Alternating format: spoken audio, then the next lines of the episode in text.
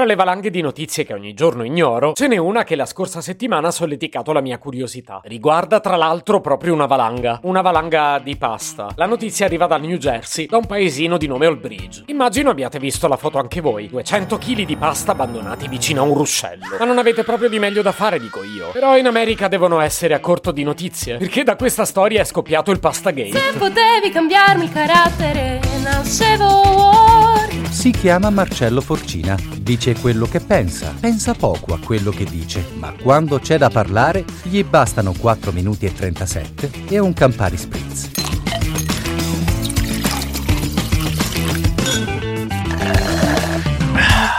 Notizie come questa dovrebbero ispirare ben più di un episodio del mio podcast, considerando che poi non aggiungerò dettagli utili. Non è che io abbia esclusive che non siano già state diffuse, al massimo la renderò più ridicola. Mi aspetterei invece che ispirasse un romanzo, o che ne so, una serie su Netflix. Ma c'è del morboso nell'attenzione dedicata dai media americani all'argomento. Americani e non solo, visto che è arrivata pure in Italia. Sarà che parliamo di pasta. Beh, per noi la pasta è sacra. Certo non la buttiamo vicino a un ruscello. Contestualizziamo però. Parliamo della provincia americana. La annoiatissima provincia americana, nella quale non succede mai nulla. La provincia americana non è come quella dei film, o meglio, qualche volta sono più realistici e te ne accorgi che si annoiano. Poi invece la vedi nella signora in giallo e pensi, cavolo, questi hanno una vita bella piena di cose, di gente che muore in realtà, eh. Però pure quello, insomma, in qualche modo vivacizza. Mi confermate che non esiste il termine morticizza?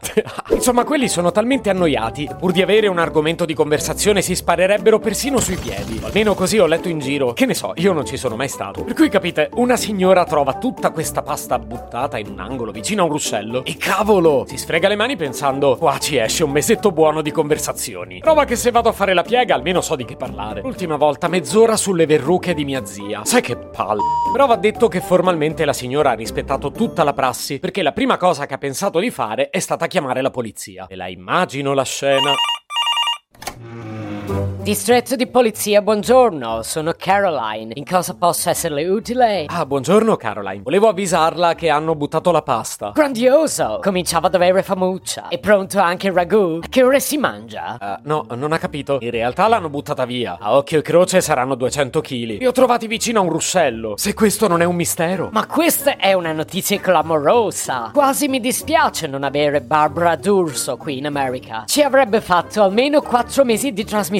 Eh, in effetti è vero. Grazie mille, davvero. A nome di tutta la provincia annoiata americana. Se lo lasci dire, il suo atto è stato eroico. Ma che davvero? Lo so, vi ho detto che questa notizia ha solleticato la mia attenzione. Ma non la notizia in sé, è il fatto che sia diventata una notizia che non riesco a capire. Vedete, non ho citato a caso la signora in giallo, perché sebbene non ci sia neanche un omicidio di mezzo, o almeno per ora non è venuto fuori, poi chissà, alla fine ho capito che in America, ogni volta che succede qualcosa di strano, si trasformano tutti in Jessica Fletcher. Tutti che devono capire cosa è successo. Riuscire a trovare la soluzione dell'enigma. Che poi, guarda caso, vanno a dare la colpa a un ristorante italiano. È vero che la pasta si fa in Italia, ma noi non la butteremmo mai. E lasciatemelo dire, in America sono pieni di pregiudizi. Gli italiani tutti mafiosi sono. Però poi vi piace la pizza. Cabummarò langoppa. E lì gli italiani sono bravi. E per la cronaca il ristorante italiano non c'entrava nulla. E poi è arrivato un genio e ha suggerito che forse la pasta non era stata buttata lì cotta, ma cruda. Essendo vicino a un ruscello, poi si sarebbe ammorbidita col tempo.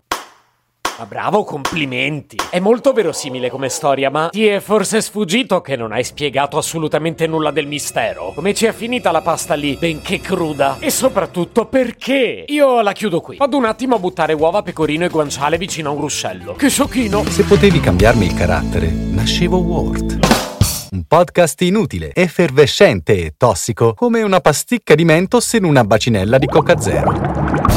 Questa serie è disponibile su tutte le principali piattaforme di podcast: Spotify, Apple Podcast, Google Podcast, Spreaker, Amazon Music e a breve anche sul citofono di casa tua. Stelline, recensioni e follow sono molto graditi. Per due chiacchiere con Marcello e aggiornamenti sui prossimi inutili episodi, segui il canale Instagram chiocciola nascevo Word oppure cerca su Telegram l'account chiocciola Marcellogram.